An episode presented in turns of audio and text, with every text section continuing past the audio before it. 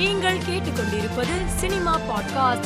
இயக்குனர் ஸ்ரீகாந்த் ஓடேலா இயக்கத்தில் நானி நடிப்பில் வெளியான தசரா திரைப்படம் மார்ச் முப்பதாம் தேதி வெளியாகி ரூபாய் நூற்றி பத்து கோடிக்கு மேல் வசூலை குவித்தது. இந்நிலையில் ரசிகர்களின் எதிர்பார்ப்பை பூர்த்தி செய்யும் வகையில் படக்குழு தசரா படத்தின் ஓடிடி ரிலீஸ் தேதி குறித்த அறிவிப்பை வெளியிட்டுள்ளது. அதன்படி இப்படம் ஏப்ரல் இருபத்தி ஏழாம் தேதி நெட்ஃபிளிக்ஸ் ஓடிடி தளத்தில் வெளியாக உள்ளது. இதனை ஓடிடி தளம் போஸ்டர் ஒன்றை வெளியிட்டு அறிவித்துள்ளது. மணிரத்னம் இயக்கத்தில் கமல்ஹாசன் நடிக்க உள்ள இருநூற்றி முப்பத்தி நான்காவது படத்தில் இவருக்கு ஜோடியாக நடிக்க நயன்தாராவிடம் படக்குழுவினர் பேசி வருவதாக தகவல் வெளியாகியுள்ளது.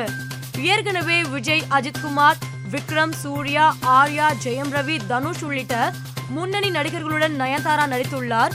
இது உறுதியானால் நயன்தாரா முதல் முறையாக கமலுடன் இணைவார். ஆஹா ஓடிடி இணையதளத்தில் வெளியாகியுள்ள புர்கா திரைப்படம் இஸ்லாமிய பெருமக்களின் இறை நம்பிக்கையையும் அவர்களின் புனித நூலான குரானையும் இழிவுபடுத்துவதாக கூறி எதிர்ப்பு தெரிவித்து அதனை தடை செய்ய கோரும் இஸ்லாமிய மக்களின் கோரிக்கையை இந்திய ஒன்றிய அரசும் தமிழ்நாடு அரசும் விரைந்து கவனத்தில் எடுக்க வேண்டும் எனவும் தவறும் பட்சத்தில் நாம் தமிழர் கட்சி மக்களை திரட்டி போராடுவோம் என்றும் சீமான் அறிக்கை விடுத்துள்ளார். ஜெயிலர் படத்தின் படப்பிடிப்பை ரஜினிகாந்த் நிறைவு செய்துவிட்டதாக தகவல் வெளியாகியுள்ளது. ரஜினி நடிக்க வேண்டிய அனைத்து காட்சிகளும் படமாக்கி முடிக்கப்பட்டு விட்டதாகவும் தற்போது டப்பிங் ரீ ரெக்கார்டிங் உள்ளிட்ட தொழில்நுட்ப பணிகள் தொடங்கியுள்ளதாகவும் கூறப்படுகிறது. சின்னத்திரை நடிகை திவ்யாவை தாக்கி கொடுமைப்படுத்தியதாக நடிகர் அர்ணவ் மீது பதிவு செய்யப்பட்ட வழக்கை ரத்து செய்ய சென்னை ஹைகோர்ட் மறுத்துவிட்டது.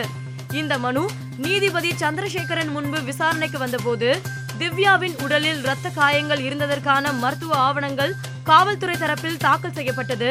மேலும் அர்ணவ் மீதான வழக்குகளை ரத்து செய்யக்கூடாது எனவும் வாதிடப்பட்டது.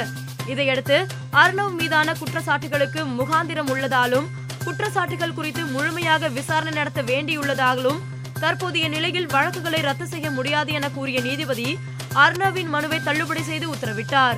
மலையாள இயக்குனர் அல்போன்ஸ் புத்திரனின் அடுத்த படத்திற்கு இசையமைப்பாளர் இளையராஜா இசையமைக்க உள்ளார். இதனை இயக்குனர் அல்போன்ஸ் புத்திரன் தனது சமூக வலைதளத்தில் புகைப்படம் ஒன்றை பகிர்ந்து தெரிவித்துள்ளார். மேலும் செய்திகளுக்கு மாலை மலர் பாட்காஸ்டை பாருங்கள்.